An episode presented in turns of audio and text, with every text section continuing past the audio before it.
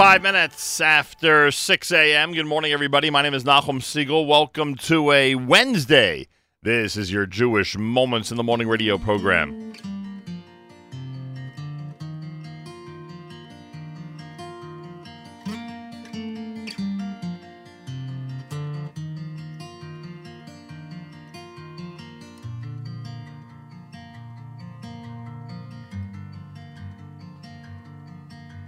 אדון עולם אשר מלך, בטרם כל יציר נברא, לעת נשא בחפצו כל. אזי מלך שמו נקרא אזי מלך שמו נקרא, ואחרי ככלותיו.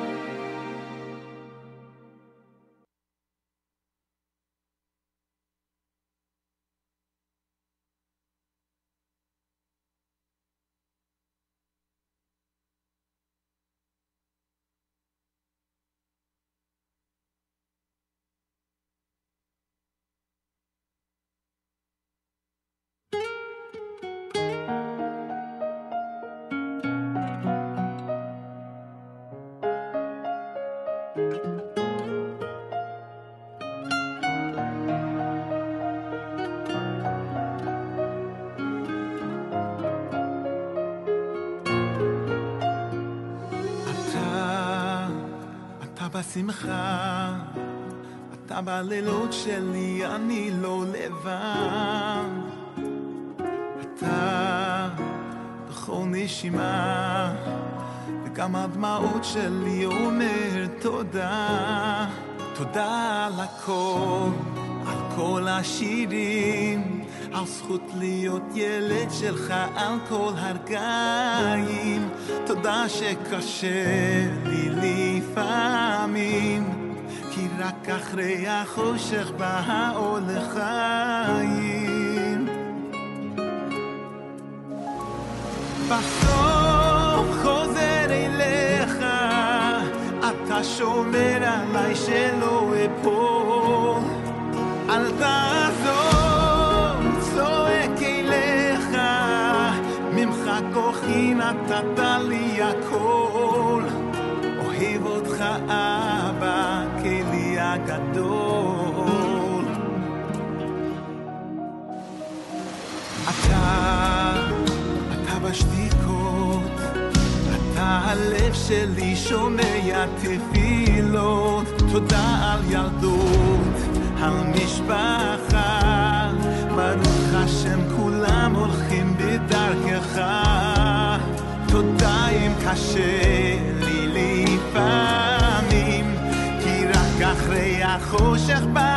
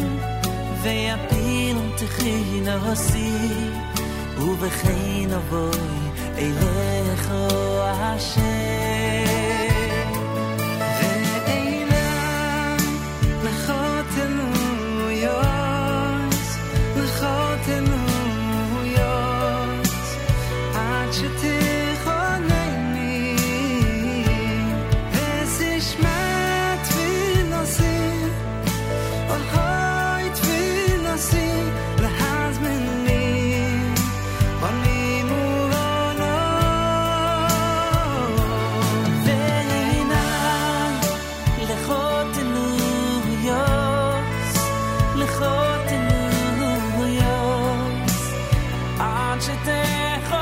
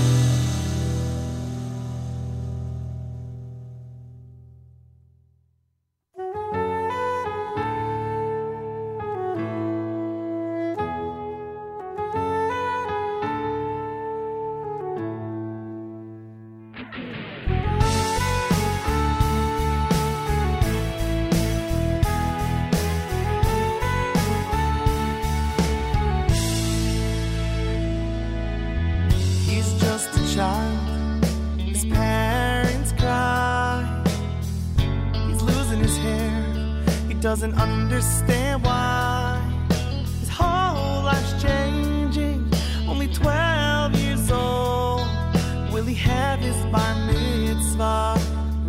Who knows? Klileinu,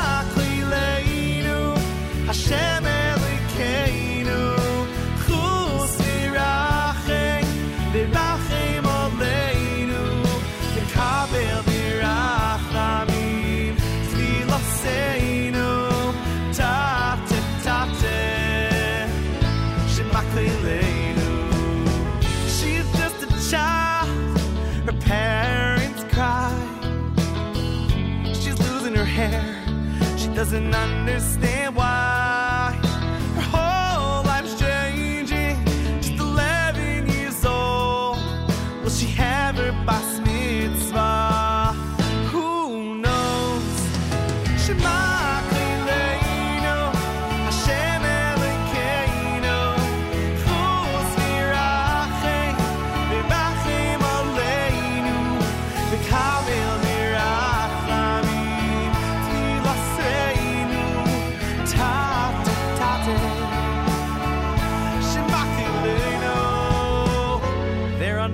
chuppah now, tears in their eyes a clean bill of health, and a brand new life.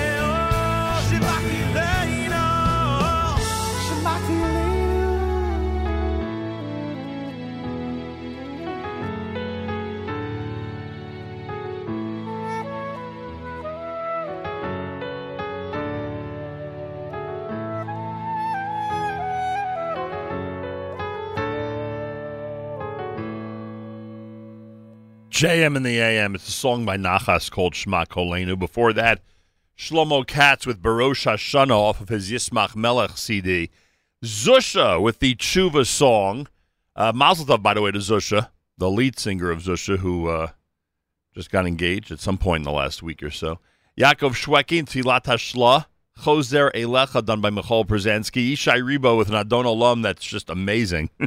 he, he's getting a lot of airplay these days in a lot of places. And Regesh Modani opening things up. And we say good morning. Welcome to a Wednesday on this September 25th, day 25 in the month of Elul, the year 5779.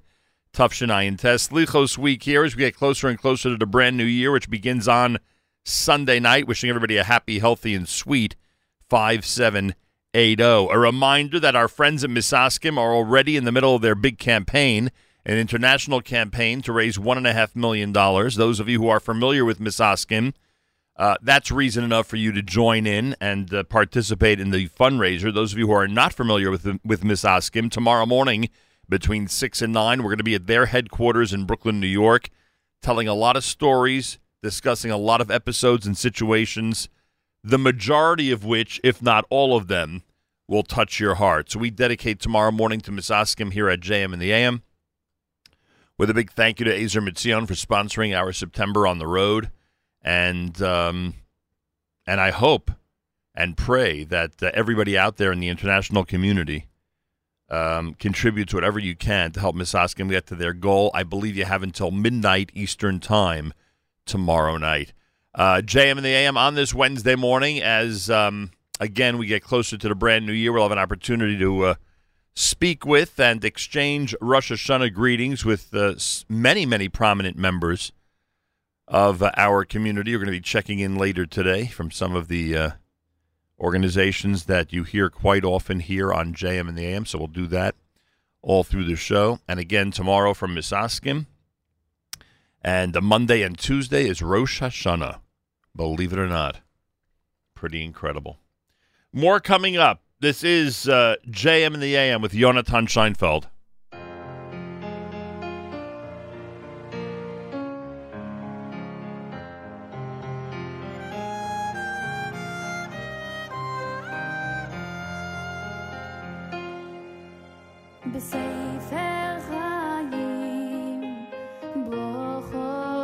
showing, ufana.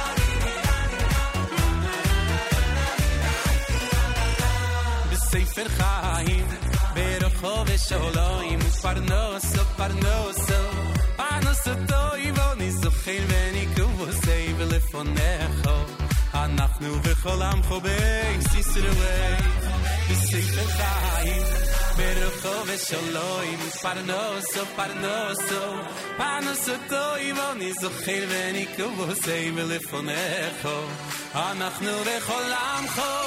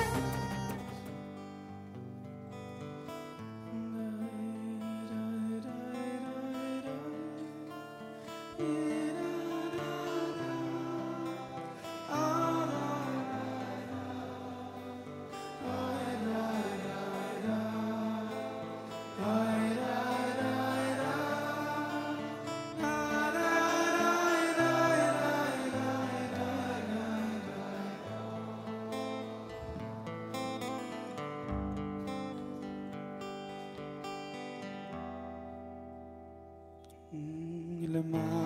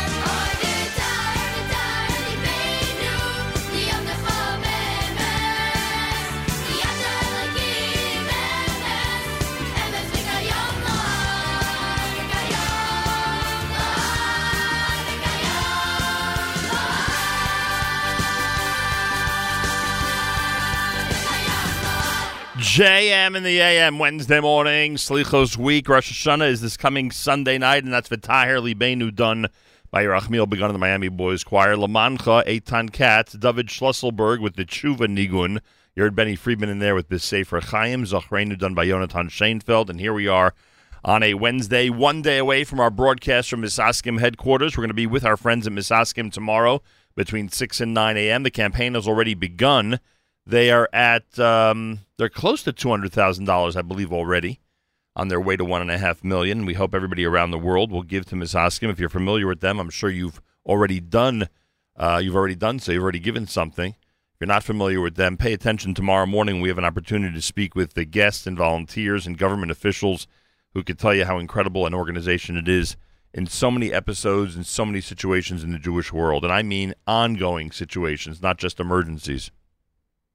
That'll be tomorrow between 6 and 9 a.m. from the Misaskim headquarters, uh, 16th Avenue in Brooklyn, New York. Make sure, if you're traveling to Israel, make sure you have the best and most reliable SIM cards, phones, and MiFi cards. Visit groupsim.com and order everything you need from one convenient and reliable website. Use promo code NAHOM at checkout and save 15% off your order. SIM cards, phones, and MiFi cards for Israel at groupsim.com. And speaking of promo codes, don't forget our friends at ArtScroll are offering Daniella Silver's book at 15% off and Rabbi Gerstein's book uh, at 15% off. Use the promo code RADIO. Use the promo code RADIO. Go to artscroll.com. Use the promo code RADIO. Enjoy your discount and enjoy free shipping as well. So when you go to ArtScroll, Rabbi Gerstein's brand new book, Daniella Silver's brand new cookbook, 15% off free shipping if you use the promo code RADIO at artscroll.com. It's America's one and only Jewish Moments in the Morning radio program heard on listener-sponsored digital radio around the world on the web at NachumSegal.com, on the Nachum Segal Network, and, of course, on the beloved NSN app. And I thought we had our news from Israel rolling. Uh, there we go. Lights on the background. We'll do our news from Israel next. Elul Shofar blowing at the bottom of the hour, and plus uh, plenty, plenty more on this Wednesday if you keep it here at JM and the AM. Galei Tzahal, Israel Army Radio, 2 p.m. newscast for a Wednesday follows next. We say Boker Tov from Jam Nam.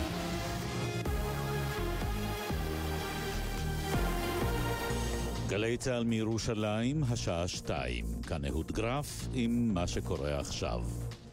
יושב ראש ועדת הבחירות המרכזית לכנסת העשרים ושתיים מגיש בשעה זו את התוצאות הרשמיות של ספירת הקולות. נשיא המדינה ריבלין הביע תקווה שלא יעלה הצורך במערכת בחירות שלישית, אבל אנחנו ריאליסטים מלבד היותנו מאמינים, וכי הדבר אפשרי, דברי ריבלין.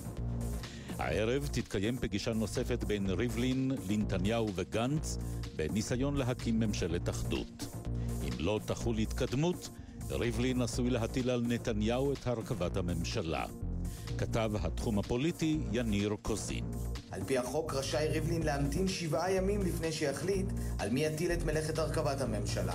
יחד עם זאת, ההערכה היום היא כי ריבלין יבקש להטיל על נתניהו את המלאכה כבר הערב, כדי לאפשר למגעים להרכבת הממשלה להתחיל טרם כניסת ראש השנה. כזכור, הערב בשעה שש ייפגשו נתניהו וגנץ במשכן הנשיא לפגישה השנייה. בת אל רחבי, בתה של סימונה מורי, שרצחה את בעלה המתעלל לפני 22 שנים ותשתחרר מהכלא, מברכת על החלטת ועדת השחרורים.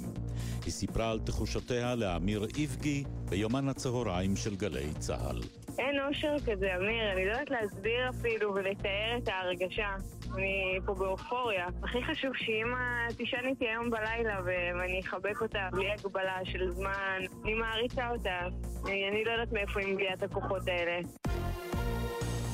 שרה נתניהו תוזמן להעיד בבית המשפט בתחילת דצמבר לבקשת ניר חפץ כחלק מתביעת הדיבה שהגיש מני נפתלי נגדו. אב הבית לשעבר טען כי חפץ הוציא את דיבתו בכך שאמר כי הוא האחראי לעליית ההוצאות בבית ראש הממשלה בעת שעבד בו.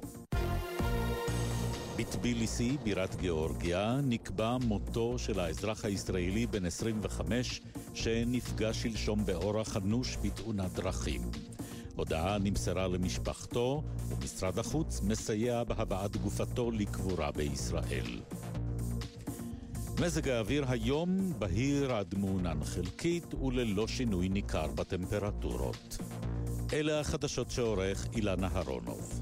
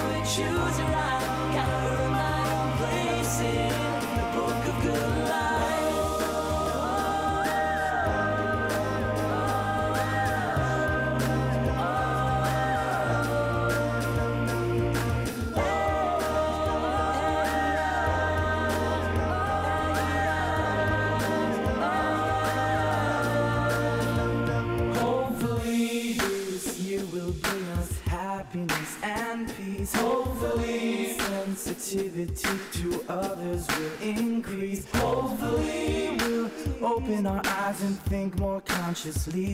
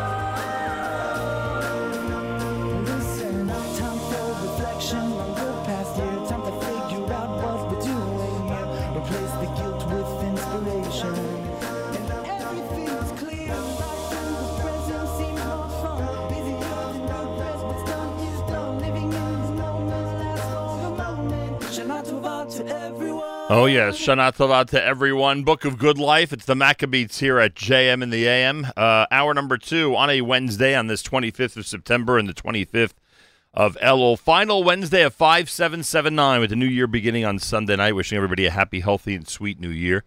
Seven minutes after 7 o'clock with sunshine and a high temperature of 79. Clear tonight, low 64, and partly cloudy for tomorrow with a high of 83 degrees. Coming up tomorrow, it's our uh, special broadcast from Misaskim will be at the Misaskim headquarters between 6 and 9 a.m. on 16th Avenue in Brooklyn, New York, uh, with volunteers, with uh, community leaders, with government officials, all with amazing episodes and stories to tell us about Misaskim, who are in the middle of their uh, $1.5 million campaign.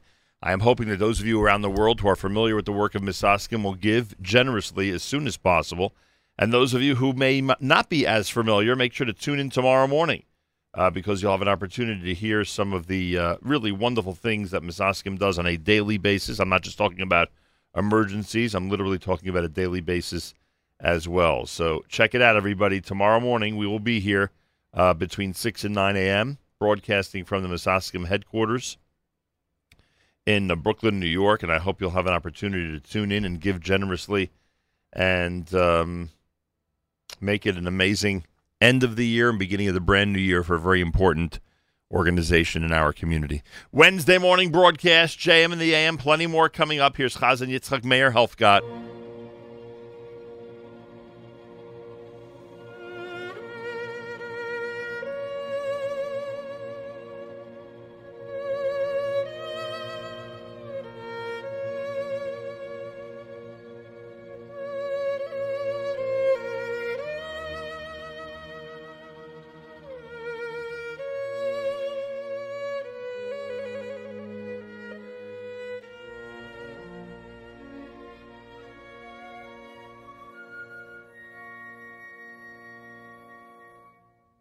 Cristo, ó.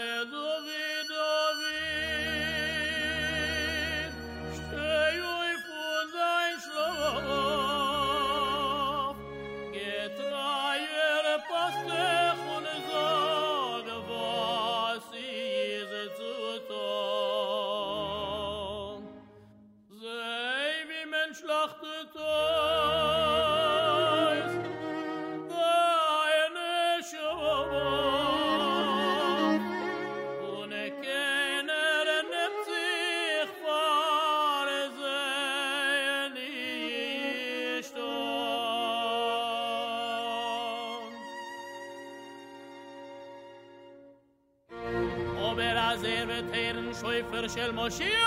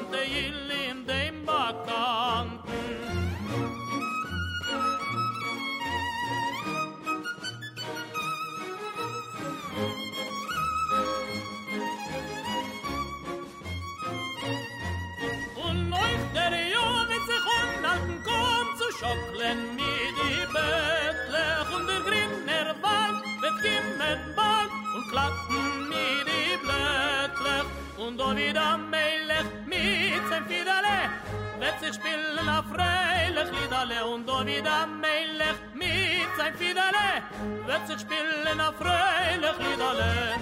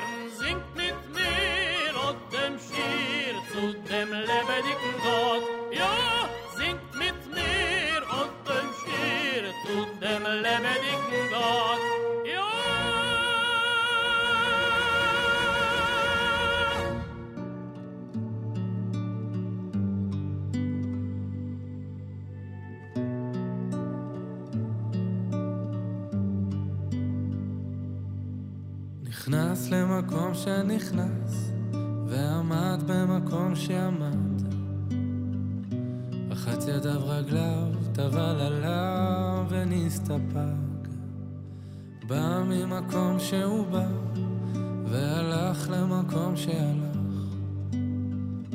פשט בגדי החול, לבש בגדי לבן. וכך היה אומר אנא השם, כפר לחטאים, לעוונות ולפשעים, שחטאתי לפניך, אני וביתי. ואם אדם היה יכול לזכור את הפגמים, את החסרונות, כל הפשעים, את כל העוונות, בטח כך היה מונה אחת, אחת ואחת, אחת ושתיים, אחת ושלוש, אחת וארבע, אחת וחמש. ישר היה מתייאש, כי לא יכול היה לשאת את המרירות אחת, את הבושה, את הפספוס, את ההפסד.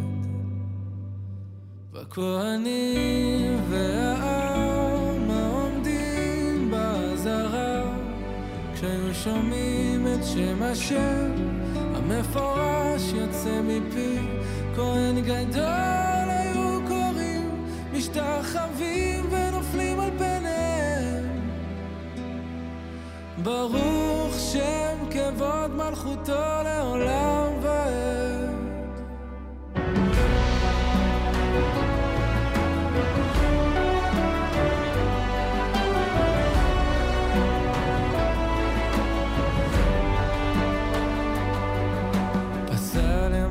שפסע, פניו לקודש, אחוריו להיכל.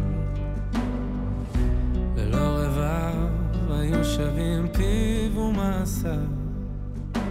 בא ממקום שהוא בא, והלך למקום שהלך. פשט בגדי לבן, לבש בגדי זהב. וכך היה אומר אנא השם, כפר לחטאים, לעוונות ולפשעים, שחטאתי לפניך אני וביתי. ואם אדם היה יכול לזכור את החסדים, את הטובות, את כל הרחמים, את כל הישועות, בטח כך היה מונה אחת, אחת ואחת, אחת ושתיים, אחת מאלף, אלפי אלפים, ורבי ורבבות, ניסים נפלאות שעשית עמנו, ימים ולילות, והכהנים והעם העומדים באזהרה, כשהיו שומעים את שם השם המפורש יוצא מפי כהן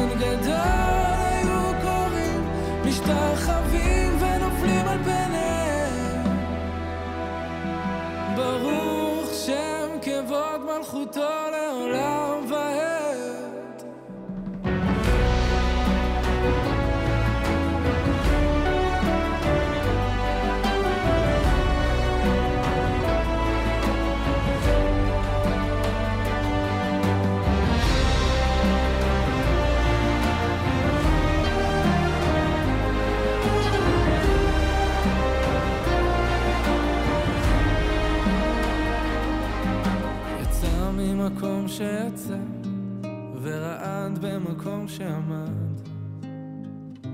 פשט בגדי זהב, לבש בגדי עצמו.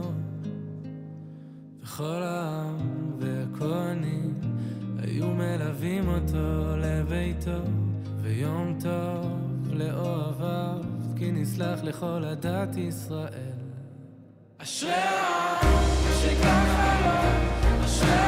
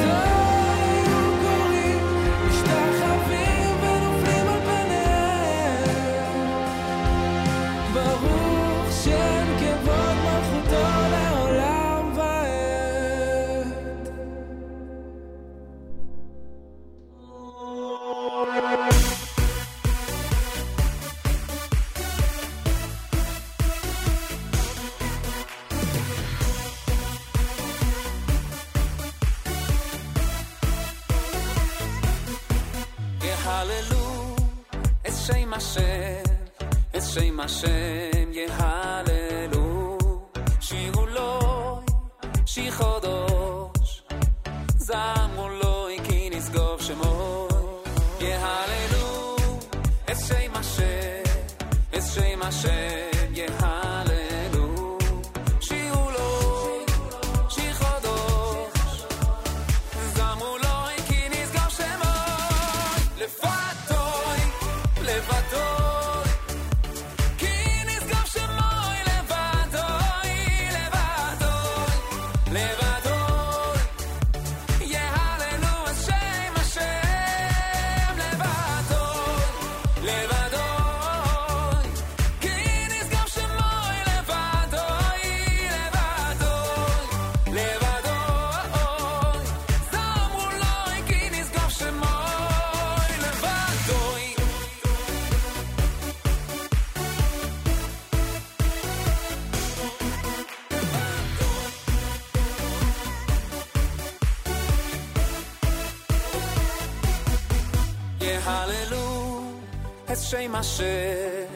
שם השם יהללו, שירו לו, שיר חודש, זמו לו, כי נשגוב שמו, יהללו, את שם השם, את שם השם.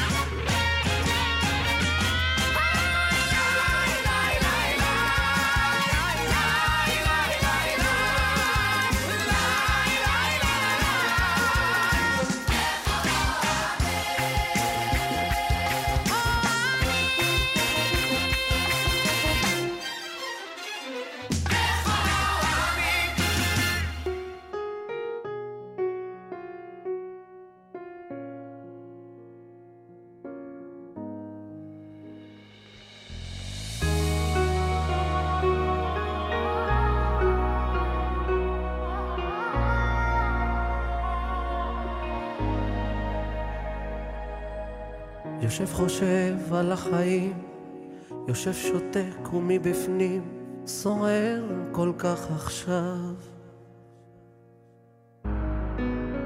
נזכר בכל מה שעבר, בכל מה שנשבר, אבל אני עוד כאן. רק הלב יודע, רק הלב שומע את האמת, את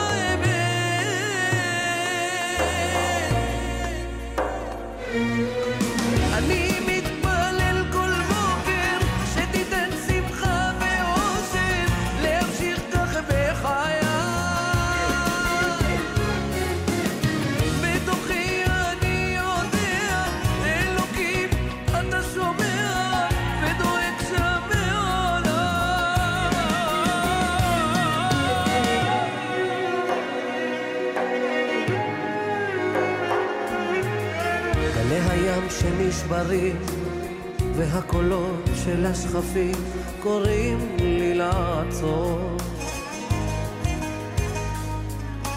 כל התקוות שמתנפצות הרגשות, המחשבות משכיחות לי את הכל רק הלב יודע, רק הלב שומע את האמת את האמת.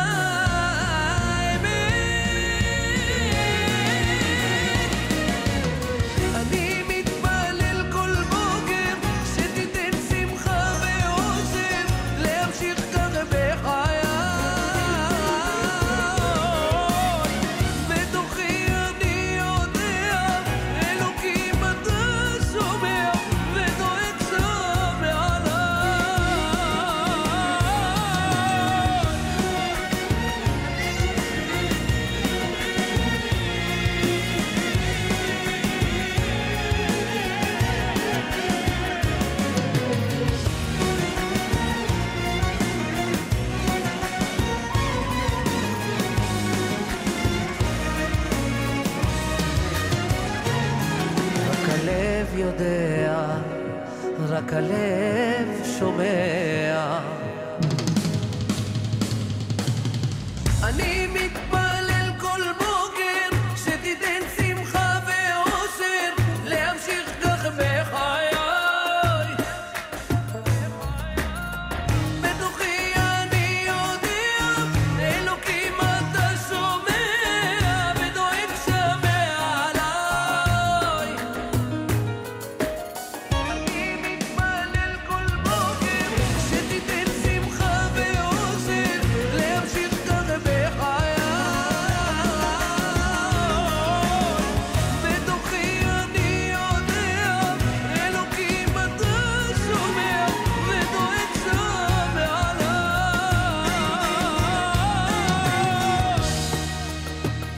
We're going to send this out to the Levy family and wish them a Shana Tova. Yaniv ben Mashiach with Mitpalel Kol Boker here at JM in the AM. Uh, before that, the Yeshiva Boys with Vahav Yosim, words from Slichos, and and of course Yom Naroyim, High Holiday Service as well. Ohad had Levado here at JM in the AM. Rabbi David Goldwasser's words, Zechanishmas Harav Zebin Yosef Alevi, and Zechanishmas Esther Basar Yosef. Here is Rabbi David Goldwasser with Morning Chizuk.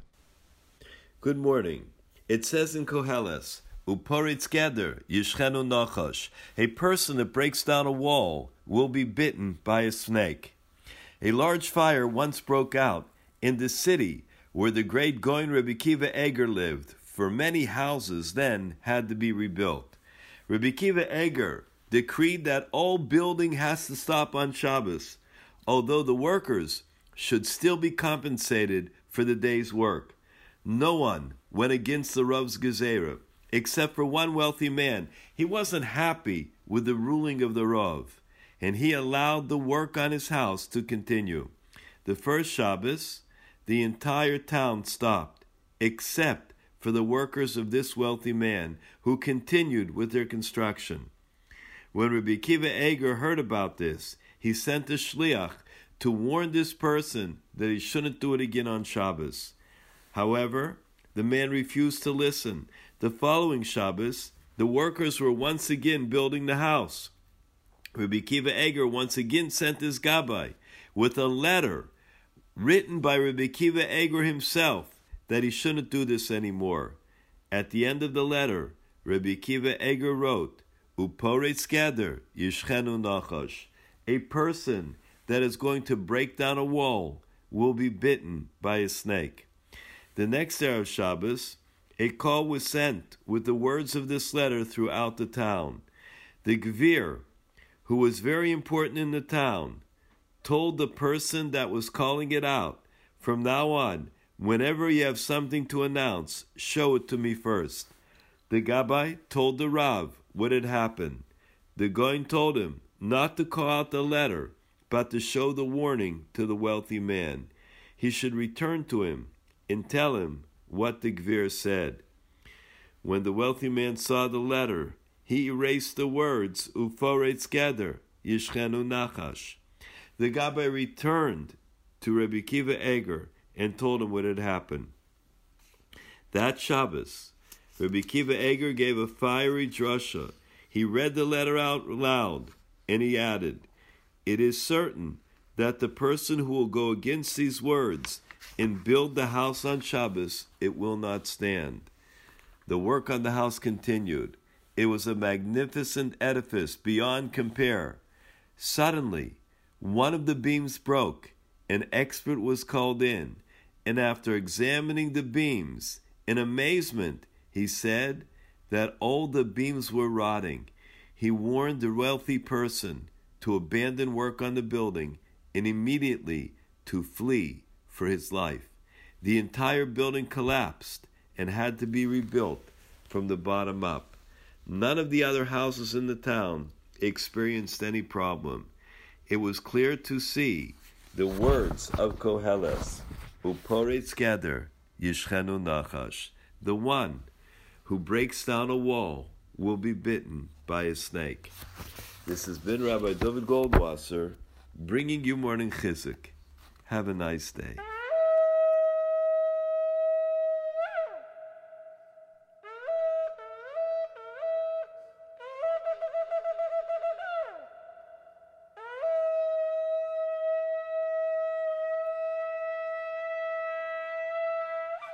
JM and the AM, our Elul shofar blowing here on this Wednesday as we get closer and closer to the brand new year.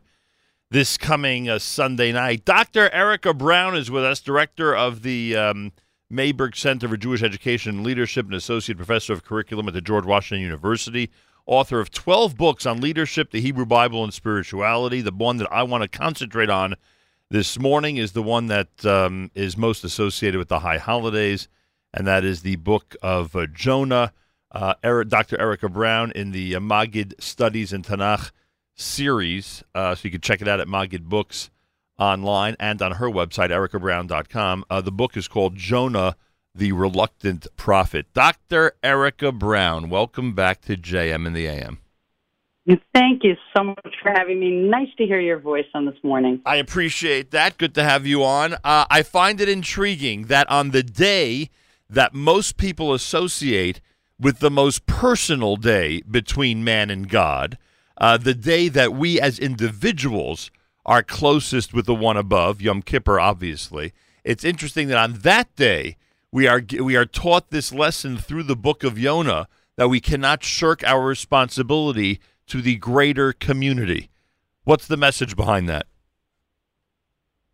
You know, I, I mean, I think as as you rightly pointed out, Nachum, there's a sense that the the self absorption or even the commitment to create communities of chesed, compassion, kindness amongst our family and our smaller community can't in some way blind us to the responsibility to the world at large, to those who uh, have fallen and lost their way. And perhaps Jonah thought that his the notion of prophecy was very particularistic as opposed to universalistic, and that the responsibility of leaders is to, of course, reform their own communities, but also to care about communities outside of their immediate the immediate bubble in which we live. I think when you're thinking about Jonah and saying, "Well, why do we read this book?" I mean, it's not it's not really all that evident that Jonah undergoes a cl- complete reformation. Right. You know, he he he, he prays. He Right. but he does not say sorry in his prayer. And, he and, out. and if you want to say he does undergo a reformation, it was under a lot of pressure.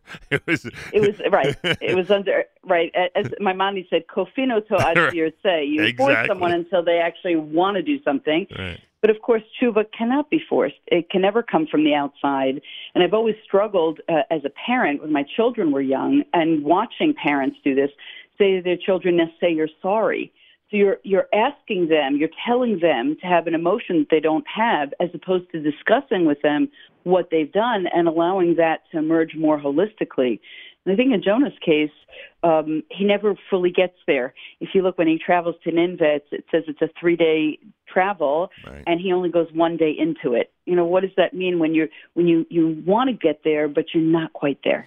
Dr. Erica Brown is with us. But but what is the greater message for the average person listening to this on Yom Kippur? Again, the day chosen to to feature uh, the book of Jonah. Are all of us partly responsible for leadership roles in the greater community? There are people who who forget about whether they think they're qualified. That I'll ask you about in a minute.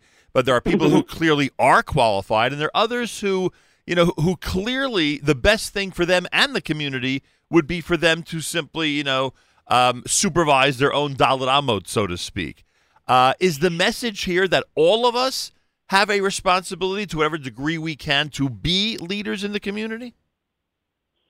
Um, I think I think there are different notions of leadership. I think it's very attractive today to say that everyone's a leader, but for those of us who are really in the trenches of this work and trying to teach others about this work, we know that that's simply not true, and that there is nobility in simply being a good person, in leading one's family, um, in leading, in taking a leading role in one's work. Uh, but I want to get back, Nachum to something that you said earlier in terms of, well, what is the message of this book? And I was uh, studying it on Monday night, and one of my beloved students shared with me a sign that uh, that he saw in, I, I suppose it was a, some kind of medical facility that that managed uh, addiction, and the sign was relapse is not failure. I just want to say that again. Relapse is not failure. I think for many of us, as we stand in these days of awe and we and we introspect about who we are and the world as it is, it's easy to lose hope and to feel things will never change. Mm-hmm. But relapse is not failure. We try and then we try again, and perhaps there's these slight nuances of change, these changes of perspective. We approach Jonah every year, Nachum, as you know, and we're different people. Things have happened to us this year. We've created things this year, and so. Uh, and that's what I love really about text study the most is that we're bringing a new self to texts that are ancient, and that meld is going to create something new and fresh. You know what's funny? I think most people, I I, I shouldn't say most because I, most people who think like me, uh, are are are sympathetic to Jonah. We feel bad for him, with with what you just said about um, a relapse not being failure.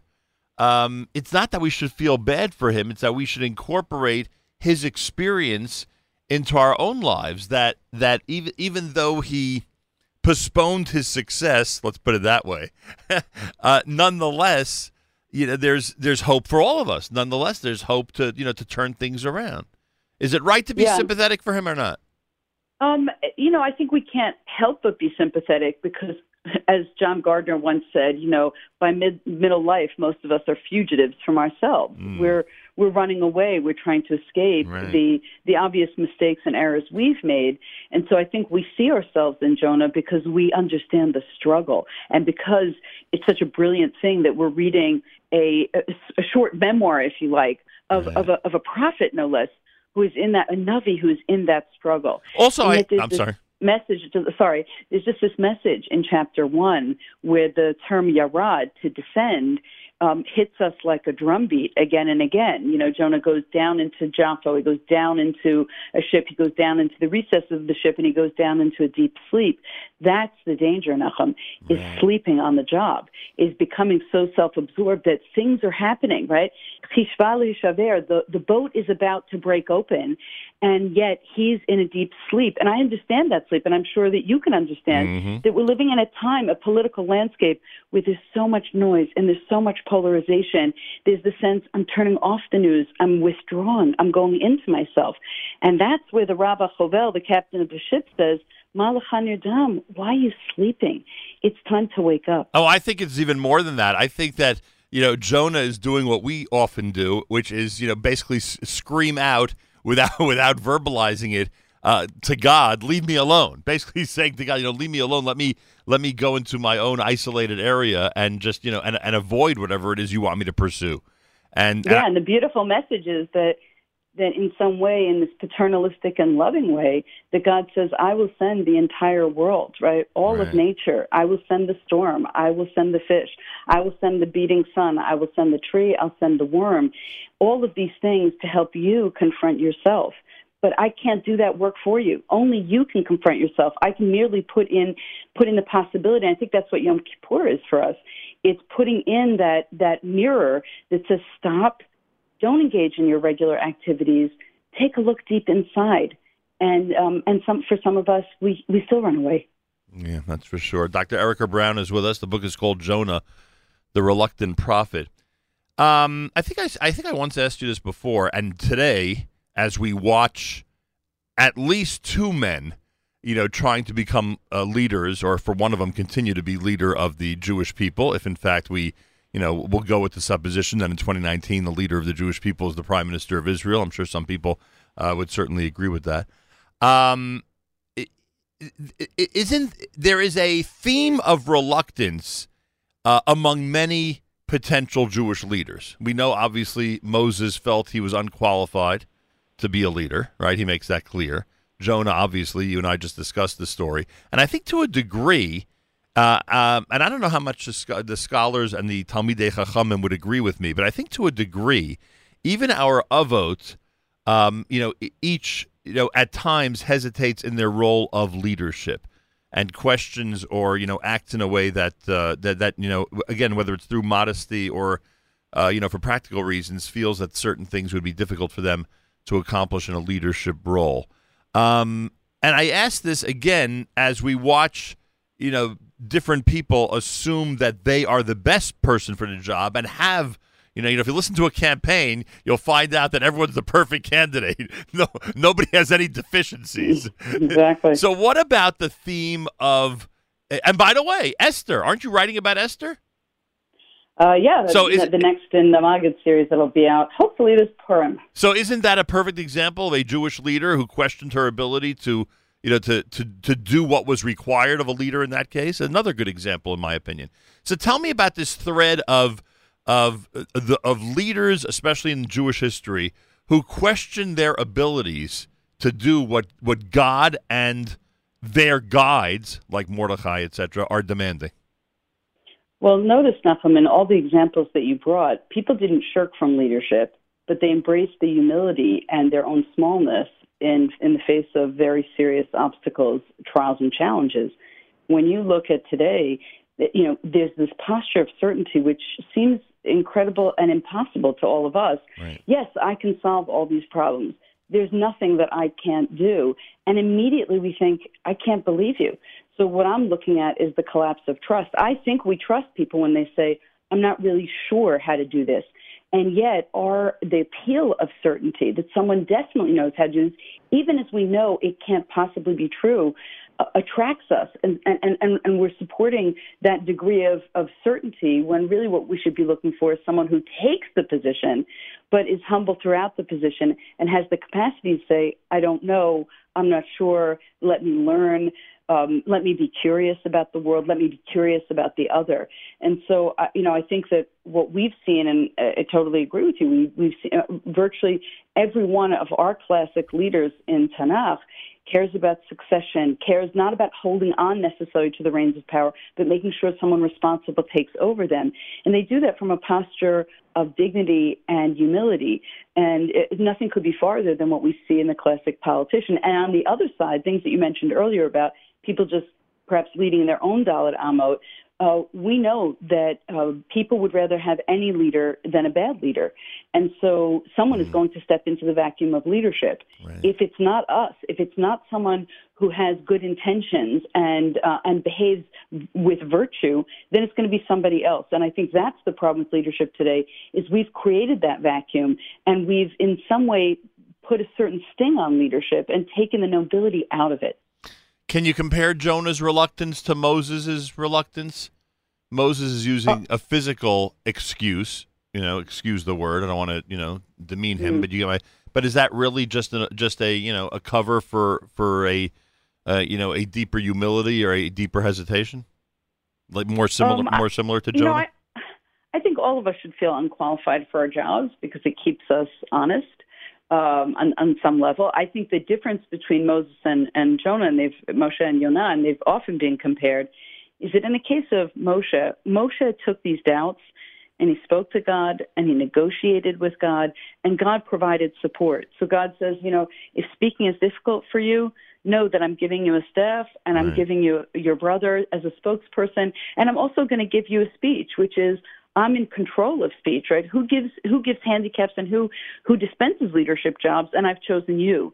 But Jonah's different because while Jonah refuses leadership, he actually runs in the opposite direction, and and that's actually something that I, I think the text pro- provokes us to say: when I have my doubts, am I actually so certain, uh, so to speak, of my doubts that I run away rather than say, how can I how can I present my doubts as some kind of offering to someone else to think about whether or not those doubts hold true. We don't want people to take jobs and have doubts and not have doubts uh, because then their own the quality of their work gets compromised. We want them to take jobs and and take responsibilities and take ownership while maintaining that sense of dignity and humility that allows uh, that allows for that conversation. It's funny. And there's a degree of vulnerability in it, right? Yeah. There's Oh, vulnerability in being able to say to someone, "I don't know, I can't do." I feel bad that I feel so bad for him. In a way, in a way, I shouldn't. I shouldn't feel bad for him because you know he's again shirking the responsibility, and you know anybody who appreciates good leadership would say, you know, get with it, uh, Jonah, and you know, get a stiff upper lip and and uh, turn things around. But I don't know. I But just does that does that work, Nachum? If someone said to you, you know, just just pull yourself together, you know, and and it could be that for the for a moment you you may be able to accomplish that. But I think again, this idea of relapse is not failure. You're facing yourself again and again in different situations. But isn't but isn't that what Mordecai is saying to Esther? Pull yourself together. You have no choice but to do this, and and thank God she decides on the spur of the moment she's going to listen.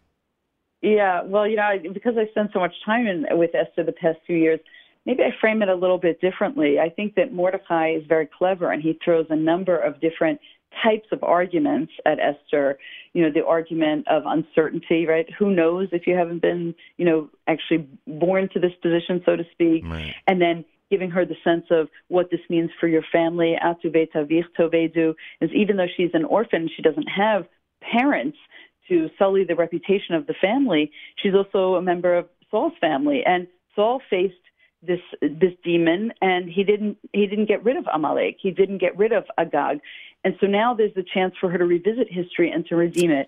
So for us, I think there's two words, I guess two R words that we're that we're thinking about this season. One is relapse, and one is redeem. Right. And we stand somewhere in between them. As Maimonides sort of positions the scale, imagine that everything that you're doing can either be an act of virtue or can be an act of sin. Mm-hmm. And so every, every with some kind of precise measurement, we're looking at ourselves and saying, who am I? One of the things that I, I, I was thinking about when I was, I was uh, studying the Rambam this week is, um, is, you know, we count steps and we count calories and we're in love with big data, but we don't necessarily count virtues and vices and says like, what did I do that really redeemed the world today? And what did I do that was a relapse and I can do it better tomorrow? And that kind of accuracy and precision, while it can be uh, it can be crippling in the extreme, may make us a little bit more aware of how we interact with the world around us. Mm, interesting. Dr. Erica Brown is with us. You can go to ericabrown.com. The book of Jonah, the reluctant prophet, is a um, is a is part of the Maggid series, Maggid Studies in Tanakh Stone Edition series, and you can check that out at Maggid Books online. Um, so it's interesting. We go into this holiday, and there are a lot of people who like to emphasize that when we gather together on Monday as a Jewish nation, it really is not about the personal. It's more about the, you know, the recognition of God, uh, proclaiming Him King. Uh, we know it's Judgment Day, Yom Hadin, but there are commentaries, commentators who like to veer away from that and remind everybody that's more of a communal uh, gathering, the the the uh, service on Rosh Hashanah.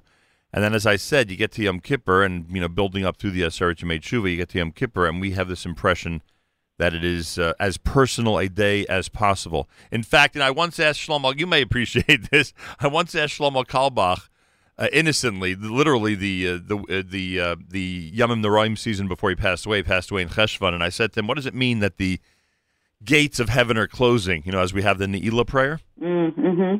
And he said to me, he said, after all of this, after Elul, after Slichos, after Rosh Hashanah, after Aseret Yemei after a couple of fast days, after dedicating ourselves physically for 25 hours to no washing and no eating, etc., etc., after all of this commitment to God, um, it, it comes time for the end of the holiday, and God says, "Come, come inside. Let's close the door behind us and have a private conversation." now, beautiful. Now that yeah, it is Beautiful beautiful, and it might be what some people would call, you know, a Hasidic way of looking at things. But again, it is such a it, it- is such a personal experience, and yet on a day of such a personal experience, the role of Jewish leadership and the role of community, and how important you know that element is, is not lost on anybody. And I just no, and yeah, and, and the image of a gate is so powerful, right? You open up the Yeah. Talmud, and in the Vilna edition, there's that there's that that's that image of the gate, and the word think and the word to lock it, Noel, you know. right, right, right. You know, and and when you think about being on the threshold of a door, a door is just a door, as Adrienne Rich says in her poem. You know, are you going to step through that door, or are you going to ignore that door? Because when you go through that door, you're not going to be the same. And so I think, uh, you know, when I think of that moment right before Cain kills Hevel, before Cain kills Abel, where God says sin is crouching at your door, but you can control it. In other words, we know the persistence of wrongdoing. We know that the possibility of transgression is right there at the threshold, but we can close that door. And I think there's the image of the door is really important. Not that every gate is shutting, but there's a certain sense of of, of urgency as we're getting to Ne'ilah, where God says, you know, I want you to think about what you actually are going to commit to, Right. as opposed to just walking around. What are you stepping over in this threshold as something that you're going to do or change or modify that you haven't before? Oh, what a great way! What door will you open, and what door will you walk through? Oh, that's a great one. Yeah, and I, I just great. want to share one observation, Nachum, if you don't mind. Please. So last last year, I had the tremendous the privilege of speaking in Pittsburgh after the um, uh, the, the occasion of the Shloshim, and I just want to tell you one little story about that and and how that concludes. Sure. Um, my, my I had to be there at 7:30 for the event. I was absolutely committed to being there, and my heart was was broken, and uh, my flight was canceled.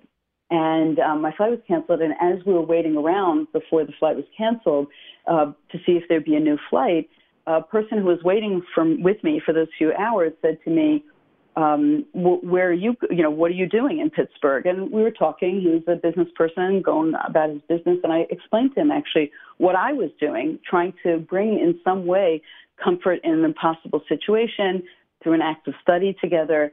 And um, when they announced the new plane, he ran upstairs and he got a ticket. And he said, I want to give this to you because what you're doing is so much more important than what I'm doing. And as it happens, I really got there exactly 7.30 and was able to speak. And they asked me to come back. And uh, I went back this Sunday. And um, and uh, before I spoke, someone received a, a couple received a service award, and the the husband stood up and he gave everyone this beautiful blessing for the year. You know, the, with some of the usuals, right? The blessing for health, the blessing for happiness, um, and then he said, "May this be a year of consequence." And it struck me so deeply, and perhaps that's a good transition between Rosh Hashanah and Yom Kippur. That on Yom Kippur we're thinking a lot about sin, but on on Rosh Hashanah, as we coronate the King, as we think about God as as Melech, as Judge at the beginning of the world, we think about the consequences of what it means to do something that's consequential. I think all of us understand uh, in Israel and the United States that politically there are a lot of consequences right now. That that it will be a consequential year ahead. Not exactly sure where we'll be standing, Nachum, a year from now.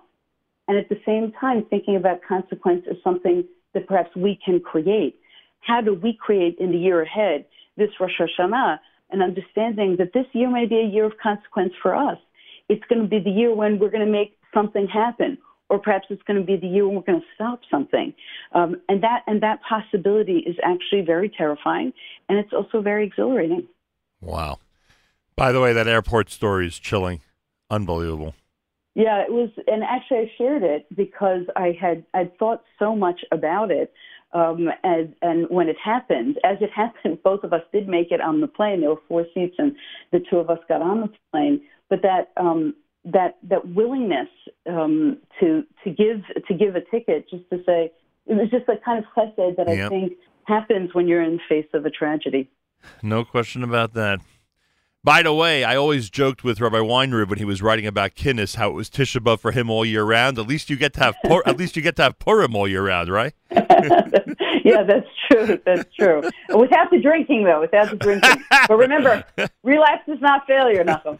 Oh, that's a great message. Let me tell you. And by the way, my mother was named for Esther Hamalka. Oh, Uh, on her on her tombstone, it says um, uh, "Ve'Esther nosei tchein be'enei kol ro'eh." That's what it says on her. Oh, that's so beautiful. So I May can her memory be for a blessing. So I cannot wait to discuss the book with you come spring. I'll tell you that much. Good. I'm looking forward to that conversation, as I always look forward to conversations with you, I appreciate that. Shana Taval Matukat to you, and thank you so much for joining us. May it be a year of health, happiness, and consequence for us all. Amen to that. Dr. Erica Brown. Check out her website, ericabrown.com. Check out her book on Jonah, the Reluctant Prophet, Maggid Books release, and of course, many other books. You have the whole list there at either of those uh, websites. Two minutes before 8 o'clock, this is America's one and only Jewish Moments in the Morning radio program heard on listener sponsored digital radio around the world on the web at NachumSegal.com, on the Nachum Segal Network, and of course on the beloved NSN app.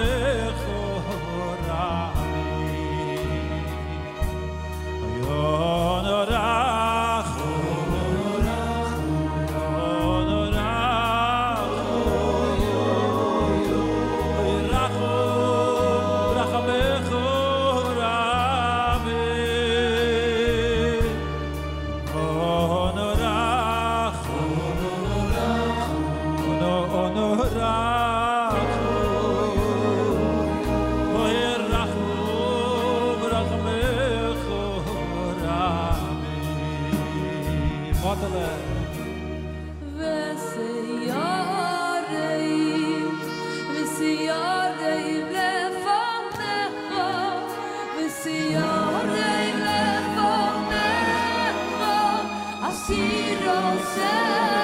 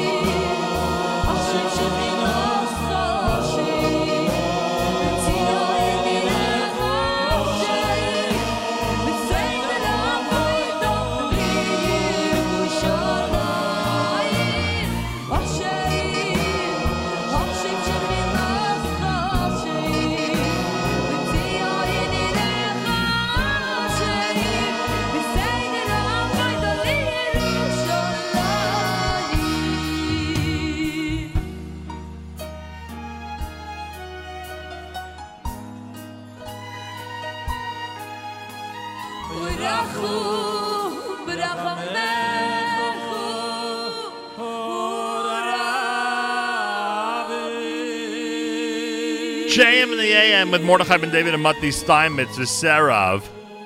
Before that, Vahaviosim, words we're saying now, and of course, through the uh, high holidays, that uh, came from David Stein here at JM in the AM. 13 minutes after 8 o'clock on this Wednesday morning broadcast. Well, we mentioned we'd have an opportunity to speak with uh, some of the great people that we are uh, partnering with all year round uh, before the new year begins on Sunday night and uh, get the latest and obviously wish them a uh, happy, healthy, and sweet new year. And to that end, our friends at Nefesh B'Nefesh are uh, among the closest friends that we have as partners. And uh, Marc Rosenberg, who is the director of North American Aliyah and has been an amazing partner with us on so many different projects.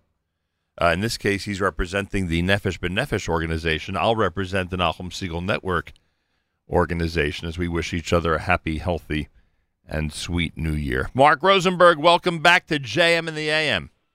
Good morning and Shana Tova. Shana Tova. So, what's the atmosphere like in Israel when the holiday begins on Sunday night, and now we're already here for you Wednesday afternoon? Yes, um, the supermarkets are crazy. Um, uh, usually, challahs are only really started started being baked on Thursday nights, but you already see it in the bakeries because um, it, there's so many challahs that need to be made. um, and schools are wrapping up. Friday's going to be the last day of school for a long time for a lot of the kids.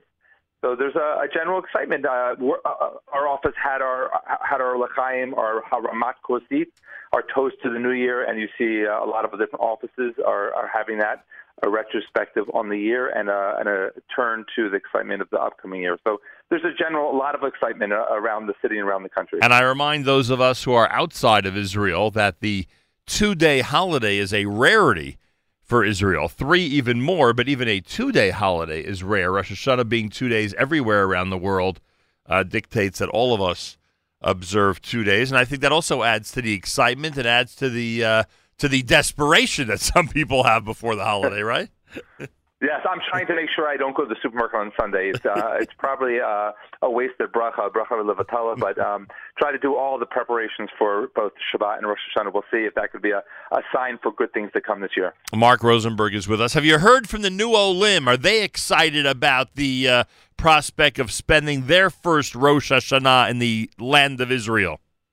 Um, it's actually a really good uh, question. We've been actually getting a nice, uh, a nice uh, uptick of uh, emails and, and thank yous from people um, as the new year starts. Some pictures of people uh, and their, their kids in school, um, back to school night, and, and heading in for the Rosh Hashanah Gan parties. Um, it's it's a it's a nice reflective moment after three weeks of school and about few, most people come in you know, July and August. So it's about two months into a lot of people being here and saying that you know things are settled down and they're ready to um, enjoy one of the biggest reasons they came here is that to be on the streets of Israel and to be on the Jewish calendar um, and to celebrate live in the Jewish country. And- so it's definitely um, a, a really special time, and our Olim are really feeling it. And um, uh, and Marc Rosenberg is with us, and I remind everybody that some of those people have only been there a few weeks. We know because we were on the plane with them, and literally they were they were you know they were new Olim, brand new Olim, first day of their Aliyah. 38, 38 North American Olim just arrived today. So we have uh, new Olim that are arriving on the last days of the Jewish year. Um, that's it's, an, it's a big number on a, on a normal day. We do not have 38 people landing, um, so it's it, they're even trickling in as as the calendar turns. So the sixth day of they being residents of Israel will be Rosh Hashanah. Wow. Yep, yep, it's uh, pretty amazing. Pretty cool. Uh, yeah, uh, the Sylvan Adams Nefesh B'Nefesh Bonei Tzion Prize recipients were awarded uh, their prizes. Seven outstanding Olim immigrants from Israel to Israel from English-speaking countries have been awarded the 2019 Sylvan Adams Nefesh B'Nefesh Bonei Tzion Prize, recognizing Anglos who made a major contribution to the state of Israel. Let me run through the list, and then I will turn to you, Marc, for a general comment about the ceremony and about the significance of this group. The honorees include Dr. Ora Paltiel, director of Hadassah Center for Research in Clinical Epi- Epidemiology and professor, Braun School of Public Health in the field of science. Leah Abramowitz, co-founder of Melabev. I'm almost sure we've spoken. I think we've spoken with Melabev representatives on the air. Michael Dixon, executive director of Stand with Us, field of Israel advocacy. Dr. Beverly Gribetz, principal of the uh, Rothschild Tehillah Secondary School for Religious Girls in Yerushalayim. Danny Hakim, founder and chairman of Budo for Peace and chairman of Kids Kicking Cancer Israel in the field of culture, art, and sports. Lifetime achievement to Harold Smokey Simon for his decades of service in helping to found the Israeli Air Force and acting uh, chairman of World Mizrahi, uh, World Machal rather, and his contributions to Israel's insurance and pension arenas. And Young Leadership Prize to Miriam Ballin, founder of the United Hatzalah Psychotrauma and Crisis Response Unit. Marc Rosenberg, what could you tell us generally about this distinguished group? It was a special moment, and I and, invite people to head to our Facebook page to, to see the the summary videos of these people's life stories or part of their story as they continue it on. It was tremendously inspirational and gratifying to sit in Yerushalayim, in the old city at Migdal David, and to see these people stand up and hear the stories how they moved to Israel in their 20s, 30s, and 40s and made a contribution to Israel. It was just a, a beautiful moment to pause in the hectic pace of, as I mentioned, getting ready for Rosh Hashanah and school and work, and just hear the stories how people um, not just had a dream of moving to Israel, but a way to impact. With that inspiration, I went home afterwards. I'm like, wow, I, I'm so small in comparison to the great things that are being done. It was, uh, it was, it's, it's a beautifully humbling experience. It's, it's an amazing thing to see and meet. And I had the privilege to, you know, to shake hands and talk to people who are, who are continuing to make contributions and save lives and, and build peace and, and, and, and defend Israel. It's it's a it's a wonderful experience, and I'll say to this Nachum as I, I know that you have you mentioned you met some of them, and Michael Dixon actually had a picture shown of him being interviewed by you. It's wonderful. It's wonderful to meet and see role models that we have in our community and see them get the recognition for they they deserve for the hard work they put into um, to celebrate, defend, and, and support us. By the way, many of us would argue with your self assessment, but I'm not going to uh, take that up with you now publicly on the air. Um, between now, Rosh Hashanah, and I don't know, the end of 2019, uh, will we have, like you just uh, uh, described to us, in terms of today's landing in Israel, we have uh, some significant pockets of North American aliyah in the next few months before the end of the calendar year? So it, it, we're seeing a, a, an uptick of aliyah. I, I mean, across the board, but from North America this year. Um, and so you'll you'll hear about it at the at the end of the year. There'll be, I'm sure, an announcement saying aliyah is up three percent, five percent. I hope no, I hope higher. Um, but the big the big boosts are always are, are always in the summertime. So we, we see that uh, I think it's almost 65% of Olim come in June, July, and August. It makes sense Right. with college getting out, school getting out, Yep. and a, a, a big uh, turnover in, in people's lives.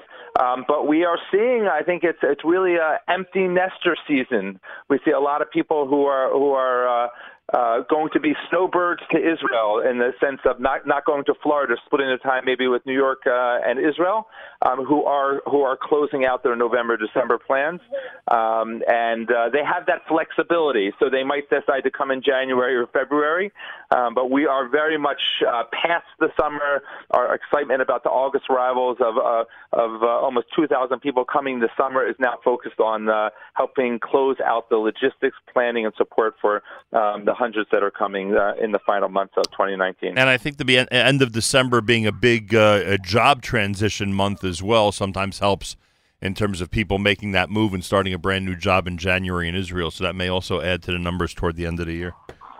Um, yeah, yeah. I think I also I, one of the big things I think um, people also graduate college early in Israel. Right. It's not a very common thing.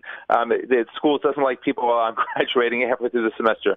So we see that. We also see programs that people drafting in the army and soldiers coming. Garin Tzabar has a great program that's that starts at the end of December. So we are um, uh, we're- we don't have the opportunity to rest so much uh, from the busyness of helping. Uh, like I said, 2,000 people arrive in the summer, um, and potentially 2,000 people coming next summer, and the people coming in between. So we're we're blessed at these opportunities, and it's it's a good thing always to be busy. By the way, everybody, you could be in that same category. You could stand before the one above this coming Monday and uh, proclaim your uh, desire uh, to be among those who are uh, moving to Israel and recognizing the fact that his land, uh, the land of Israel, the state of Israel, is in fact the place for the future of the Jewish people. And once you've uh, made that declaration and made a decision in your own mind to pursue that direction, you can go uh, after Yuntif or even before to the Nefesh B'Nefesh website, nbn.org.il, nbn.org.il, and put those thoughts into motion. Uh, just like uh, Marc Rosenberg will be standing before the one above on Monday and uh, reminding him that he is the director of North American Aliyah, something that he obviously, based on his comments, does not think is uh, that significant. But I would argue and say that it's uh, one of the most significant roles in uh, in current day uh, uh, Jewish leadership. Uh, but Ma- but Ma- but Marc, as I said, we're not going to argue about this on erev Yontif. Not a chance. I'm I'm gonna I'm gonna pull off the comment that you said. I think there's a, it's a wonderful opportunity of the year that we we we know what's written in the Siddur. It's the regular Siddur, but not only the Machzor on Rosh Hashanah. Um, and and part of our efforts are to read the words differently or read a new energy into it. Um, we, uh, the tagline at Nefesh B'Nefesh is "Live the Dream," and we say that it's there's more to just the words. There's a substance to it. So if you have that desire and you want to find that energy or find that old new energy, and um, I, I I think that it's just imagine a, a small step forward. I guess my comment about saying my my smallness. Or, or my feeling about it is that I, I I feel as I strive to make a contribution, but when when you when you see when you when you when you see the story of Smokey Simon, a person who flew a plane uh, in World War II from South Africa and decided that he was going to come and throw his lot with the, the with the Jews of Palestine, and indeed took off in an airplane in Palestine on May 14th and landed a couple hours later in the state of Israel after David Ben Gurion declared it and went on to do numerous things to contribute to help Israel. I, I feel a little bit smaller than using my WhatsApps and emails and phones and conversations to help people close uh, to close their uh, Aliyah plans. You're, we're talking about people epidemiolo- epidemiologists and people who are fighting cancer and helping do things. It's it's ama- it's um, it's amazing things. But I, I do appreciate what you said because it's a great message to the listeners that there are small steps forward each of these people took a small step forward to come to Israel. Sometimes first volunteering, sometimes first coming just to, to, to spend some time, and it, it took time for them to figure their small step forward. Um, and none of them, when they came, thought that they were going to start an organization and have a have a breakthrough. So maybe there's a little more time for each of us to have uh, have our larger impact. But it's so appropriate for this time of year when we when we think about our accomplishments and our potential. And I think that's really uh, a really a really great message to say that it, it is something that practically you could probably do, um, and it's worth a great conversation um, to make sure that when is the time and the place for it. Point well taken, Mr. Rosenberg. I ask you, uh, on behalf of Rabbi Fast, Tony Gelbart, a whole many other names, as you know, which I don't want to get into because I don't leave anybody out, uh, to please accept uh, uh, our wishes for a happy, healthy, and sweet New Year, and a big thank you to all of you for helping us be a partner in this effort. And we should continue to uh, to grow the population of Israel with North American Olim, and to continue this connection. Thank God that we've been able to establish between the diaspora and the So state. that you should always be ba'aliyah. Um, should, uh, and and it's, it's great for the listeners. Everyone should always be growing and and and moving in the right direction, and eventually in, in the big aliyah. And I think it's it's a great it's a great siman for that direction to be in a, a movement going higher. Thank you, Marc. Shana Tova Umetuka. Amen. Gamar Chatima Tova as well. Marc Rosenberg, Director of North American Aliyah, speaking this morning on behalf of the entire amazing organization, Nefesh B'Nefesh, and we wish everybody a happy, healthy, and sweet new year. And it is an amazing privilege to be a partner in their work and to trumpet uh, all their efforts and to bridge the gap. This is what I was trying to say when uh, Marc jumped in with that wish uh, to bridge the gap as much as possible between the diaspora and the state of Israel. More coming up. A reminder tomorrow we're with our friends at Misaskim. We are an essential part of what is happening now, the current Misaskim campaign. Uh, many of you may have seen that they are asking uh, everybody around the world to get them to their $1.5 million goal. Uh, it's on. It's on already. Uh, it goes until midnight Eastern Time tomorrow night. We will be broadcasting from Misaskim headquarters in Brooklyn, New York on 16th Avenue tomorrow morning between 6 and 9 a.m. If you're familiar with Miss give now and give generously. If you're not, I suggest you tune in tomorrow morning when volunteers, community leaders, and government officials remind the world why it is such a vital organization. More coming up. This is JM in the AM. Did you ever feel lonely? Did you ever feel lonely with people all around? no one's found you.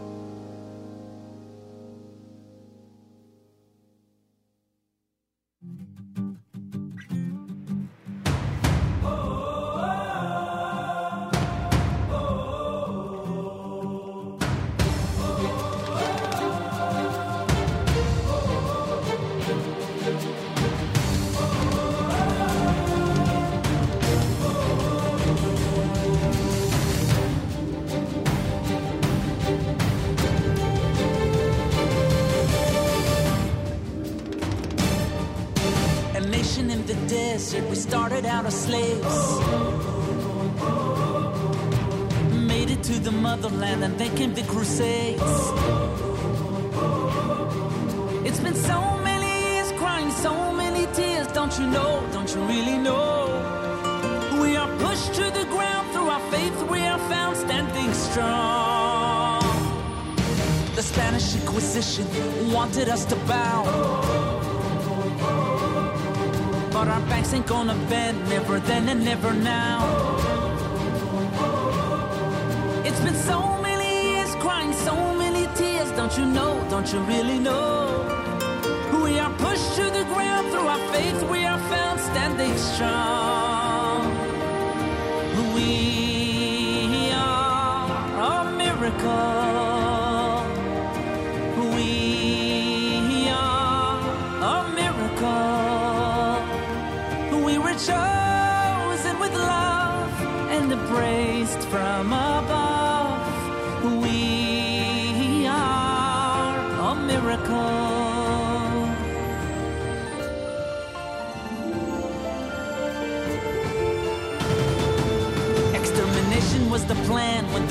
Was a man. But the few who carried on leave the millions who are gone. It's been so many years crying, so many tears. Don't you know? Don't you really know?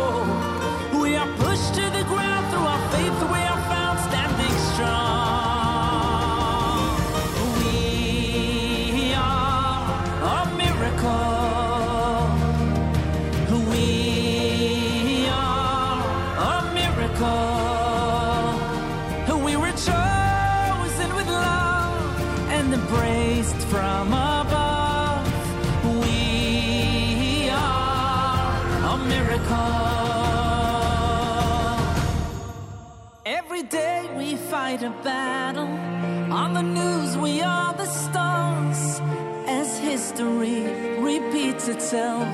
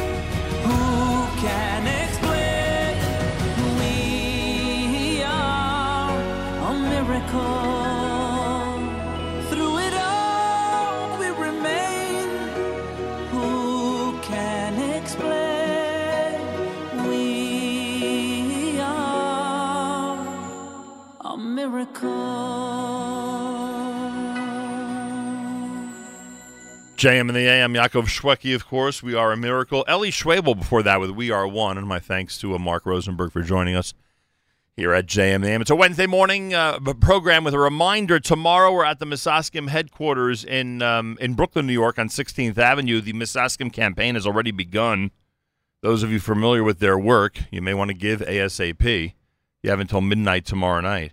Uh, those of you not familiar, tune in tomorrow. Community leaders, volunteers, and public officials will be with us between 6 and 9 a.m. from the Misaskim headquarters to tell stories, tell us about some episodes, and remind us why Misaskim is not just an organization that's there in emergencies, but is there uh, whenever needed. And I, and I mean on a daily basis for many groups of people who are in desperate situations. So we'll do all that tomorrow morning, and I hope we'll have your support here at JM and the AM. I want to thank our friends at Ezer Mizion. They've sponsored our September on the road. Tomorrow will be the last day we're on the road this month of obviously the brand new year, and the big holiday begins on Sunday night. With that in mind, uh, I've asked uh, uh, David Mandel, the Chief Executive Officer at OHEL Children's Home and Family Services, to join us. Uh, we have um, been proudly uh, partners with OHEL's work for a long, long, long time. In fact, of all the organizations that we feature, especially this time of year as we get to the new year, I don't know if there's one we've been with longer, frankly. And uh, OHEL has a massive celebration going on on November the 24th, their 50th annual gala. It's happening at the New York Marriott Marquis. We'll talk about that. I'll have an opportunity to wish David and everybody at OHEL a happy, healthy, and sweet new year. David Mandel, welcome back to JM in the AM. Good morning, Nachum. It's wonderful to talk to you, and let me also tell our listening audience once again a mazel tov to you and Stacy on Benjamin's wedding. Thank you very much. You should have incredible nachas from all of your children and all future generations. Bezrat Hashem. Amen. Thank you so much for that. Greatly appreciated. Uh, let's start with this, David, as we start to look back on this past year and look forward to the next one. OHEL took a major step. You have one of the most magnificent and incredible facilities in the heart of what we call the Flatbush Midwood area of Brooklyn. Uh, first, update us as as all of us have watched this uh, facility uh, grow, be built, and uh, get to where it's at at the moment. Uh, update us and tell us how things are going there. The OHEL Jaffa Family Campus. We called it for a long time the new OHEL Jaffa Family Campus, and after being here for one year, we'll say the um, OHEL Jaffa Family Campus. We're on East 14th Street and Avenue M, as people know, may know it by the old NBC studio building, a portion of it. And we've got um, several hundred people working here out of our workforce of 1,300 people. We have more than 300 employees working on this campus and we've got many programs here. OHEL's flagship program, OHEL's foster care program, the Milton and Molly Shulman foster care program. After 49 and a half years, it'll be uh, 49 and 10, 12 years. It'll be 50 years in November, God willing, that OHEL is providing foster care services to the Jewish community for neglected and abused children who are removed by the New York City child welfare system. One of the stigmas that OHEL has long lived with is that some community people think that OHEL removes children from families. When the court system removes a child, a Jewish child, for any reason, for allegations of abuse or neglect, OHEL is the organization that has Jewish foster homes for these children. We, of course, continue to do that after 50 years and the many other programs. It's unfortunate, but fortunate that OHEL is here, that we are dealing with some of today's most pressing issues Yep. and that we've been dealing with is unfortunately uh, that so many people have heard about uh, death among young children. Yep. Death among young children. We call it an accidental taking of one's own life, an accidental suicide. Um, in which um, young children are dying, 9, 10, 12, 13 years old. And we've been responding to that, helping with prevention, helping with response. Dr. Norman Blumenthal, I was active chair in trauma and crisis, um, goes to so many communities, and that we've responded. And when I talk about this, I sort of have to slow down because I'm not even sure what words to use when you talk about the death of young children. and that, and, and that's and that's only the latest. That's literally the latest types of episodes that uh, OHEL is dealing with. The you know it's funny as we have spent a lot of time over the last few months speaking on the air with organizations and with individuals who are working in areas of trying to prevent addiction, uh, dealing with those with mental health issues, uh, dealing with sexual abuse in our community. Every time I say to myself that these are the areas that you guys were complete trailblazers in. This is, you know, when you talk about elimination of stigma or dealing with stigma, you've addressed these issues decades ago, and it must give you great satisfaction to look back and see how the community views them now. Absolutely, the whole conversation on uh, the open, the more openness on conversations on mental illness, on developmental disabilities, on sexual abuse, on on sexual violence, on domestic violence, areas that OHEL, as you say, has been a trailblazer. That's really been the board of directors of OHEL's vision and leadership that OHEL should be responding, especially in issues where there have not been other responders. In the same way that you have Hatzalah first responders for what they do, and I want to give a shout out to Yankee Meyer and Misaskim, Yep. as you just did a moment ago.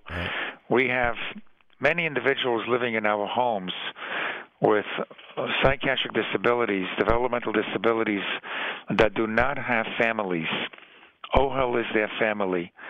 And when there is a sudden death and an Emmy gets involved, um, Yankee Meyer immediately, immediately responds and does what Misaskim does, making sure about cover the mess, taking care of what he needs to do. And Yankee and Misaskim have been helpful to OHEL, and I want to give a special shout out to Yankee. I don't know how to say that, you know, Yankee Meyer and Misaskim should be Matzliach in the same way that people don't know how to say that OHEL should be Matzliach. Right. But when the community needs us, we should be there, as we have been for 50 years, and as we will continue to be as long as the community needs us. Uh, David Mandel is with us, Chief Executive Officer at OHEL. Uh, November the 24th, the 50th annual gala. And before we wish you a happy, healthy, and sweet new year, I want people to put this on their calendar. November the 24th, you have this unique opportunity to celebrate half a century, um, the golden anniversary of uh, of OHEL. And it, and it has been pure gold for our community, this incredible OHEL experience of all these decades. You've chosen some distinguished honorees uh, for the night of November the 24th. David, help me uh, pay tribute to them for a moment as our as our listeners learn about them for the first time. The guests of honor on the 24th of November, representing uh, Meridian Capital Group, Ralph Herzka will be accepting that award. Uh, they they have been among the the the most uh, out there, um, uh, generous uh, supporters of great causes in our community. Nice choice for guests of honor this time around. Meridian Capital Group has been involved with OHEL for decades, uh, literally. Um, going back to our days on 16th Avenue when OHEL had an office on 16th Avenue, Meridian Capital Group, Ralph Herzka, was actually our tenant. Imagine that Meridian was OHEL's tenant for a short amount of time. Um, and look what happened to them, thank God. Uh, so Meridian is our guest of honor, Meridian Capital Group. Ralph Herzka accepting as um, a guest of honor, Meridian Capital. We're very excited. Um, they've been involved in volunteering with OHEL and contributors to OHEL and supporting OHEL for decades. We have Stewie and Sippy Nussbaum who live in Cedarhurst. Stewie and Sippy have also been strong volunteers at OHEL, helping to organize the annual Shabbaton in the Red Shul in Cedarhurst, hmm. Rabbi Yaakov Feitman Shul. 25, 30 men and women with disabilities are invited every single year for Shabbos in the shul. And the community gets together, and Stewie and Sippy take care of putting them up in homes and the meals and the Motzei Shabbos concert program. We're very excited about Stewie and Sippy. Dr. Seth Ness, Dr. Seth um, and Judith Goldberg Ness, who are parents of a Cam Kaylie child, and they've got a special story to share with us as the Kaylie Family of the Year. Stewie and Sippy the Nadiv Lev and Dr. Seth and Judith Goldberg Ness are the Cam Kaylie Family of the Year. Um, you know, um, Cam Kaylie opened registration to returning campers Yeah. on August 29th. yeah. And yesterday, we opened registration to campus to the general community. And as of yesterday, we, Baruch Hashem, have 674 boys and girls registered for camp in less than one month. So we encourage anyone and everyone who would like to register their son or daughter, including um, children with special needs, to register for Camp Kaylie. We look forward to being sold out uh, before Sukkot. You need a bigger- amazing, amazing Baruch Hashem. You need a bigger campus, David. We are one major donor away from having a bigger campus. By the way, I have to mention that on the roster of honorees um, coming up on the 24th of November at the OHEL 50th Annual Gala, what do you think of the news that Susan Mandel is going to be recognized that night, David? Susan and her husband, uh, David, are going to be um, somewhere in the audience that evening of Sunday, November 24th. And Susan and I are very excited to be part of a very important celebration of OHEL's 50th year. Um, so it's Meridian Capital Group, Stewie and Sippy Nussbaum, Dr. Seth and Judith Goldberg Ness, um, Susan and David Mandel, and uh, we hope by uh, tonight or tomorrow also to announce one more um, honoree, a very special family. By the way, that David, I'm sorry. That needs to wait as an announcement still. And with 1,200 people, we invite every single Nachum Segal listener Yep. that's ever been in your studio, that's ever been on your radio, that's ever tuned into your radio, that's on your live stream, yep. that listens to your 9 a.m., 10 a.m., 11 a.m., noon, 1 p.m. I don't know how far you go, Nachum. Oh, just 24 to hours. Come and join us. 24 hours. That's all. David, I didn't realize until I saw the email. You're there 25 years. That's amazing. I'm not. I'm here 24 and a half years. well, then we're celebrating the 25th year. How do you like that? But that's Nachum, that's half, amazing. Half years are very important. to say the least. A quarter of a century with OHEL. You must look back and and just uh, and and you don't have to imagine. You see it in front of you how how much the organization has grown and where you guys are at this point. It must be a very satisfying feeling. I've said many, many times. Um, many people have heard me say it. It's, um, I, I think, one of the most um, valuable comments I could make. That uh, Baruch Hashem, in my 24 years at OHEL, um, I've never had a bad day. Wow. I've had difficult days. I've had hard days. A bad day is when someone doesn't want to go to work. Right. Bad day is when someone doesn't want to get out of bed mm-hmm. and face the world or, or, or go to work because they just don't like their job, because they don't want to be there, because of whatever circumstances. That that's how I define a bad day. There are many different ways of having a bad day, obviously. But that's how I define my relationship with Ohel. Baruch Hashem, I've never had a bad day at all. I've had hard days, very difficult days, but I've never had a day that I did not want to come to work. It is such a just, you know, I I I, I don't want to over dramatize it. Um, the work that OHEL does, the, my colleagues, the vision of the board of directors, Mel Zachter and Jay Kestenbaum, the co-presidents.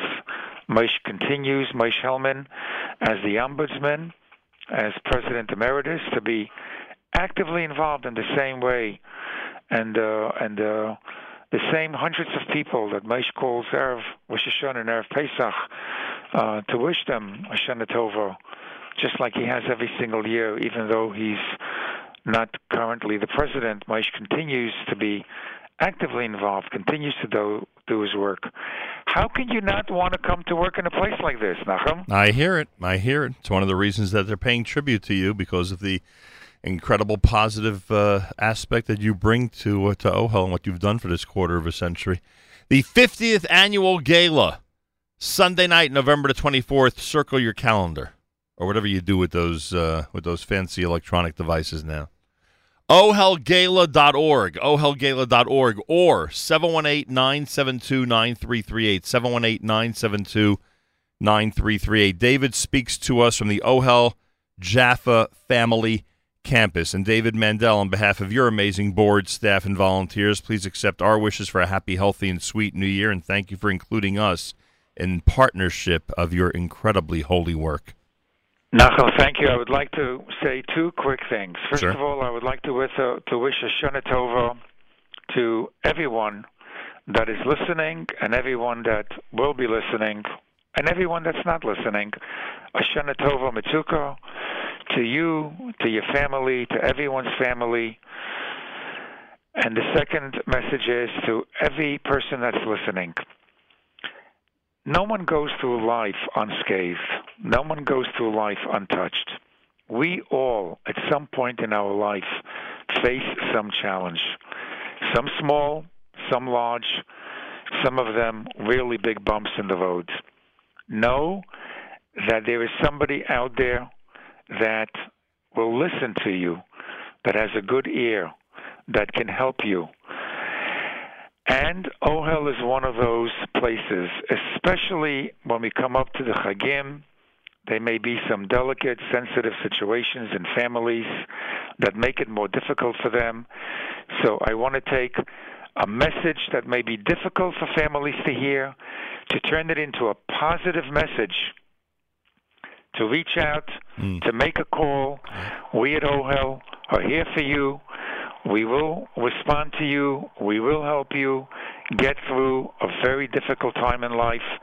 Give us a chance to help you. Nachum, to you and Stacy and to your entire family, Shana Tova Umitzuka. Thank you so much, David. Happy, healthy, sweet New Year. Mazal tov to you and Susan, to all the honorees, and uh, everybody at OHEL. Continue your incredible work on behalf of the Jewish people. Now we could say on behalf of the Jewish people worldwide. That's how large a ripple effect OHEL has on our greater Jewish community. More coming up. It is a Wednesday morning edition of JM in the AM. A reminder that tomorrow we are at Misaskim headquarters in Brooklyn, New York on 16th Avenue. Those who've uh, been familiar with Misaskim, you may want to give now because their campaign has already started. Those not familiar, listen tomorrow morning. You'll hear why it's worthwhile supporting their incredible work. More coming up on a Wednesday morning right here at JM in the AM.